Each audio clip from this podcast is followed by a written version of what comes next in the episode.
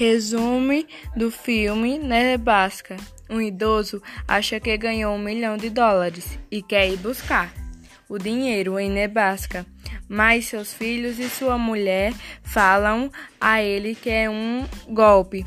Só que ele não acredita e quer ir de qualquer jeito. Então ele fugiu de casa. Depois da primeira vez que ele fugiu, ele saiu mais duas vezes de casa, até que seu filho mais novo resolveu ir com seu velho pai a Nebraska, mesmo sabendo que ele não ia receber nenhum dinheiro.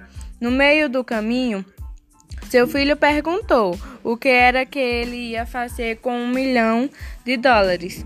Logo ele falou que ia comprar uma caminhonete e um compressor novo, pois o seu tinha sido roubado por um velho amigo.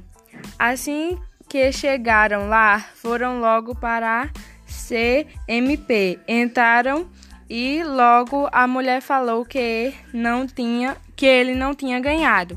Disse que só podia dar um boné ou uma almofada.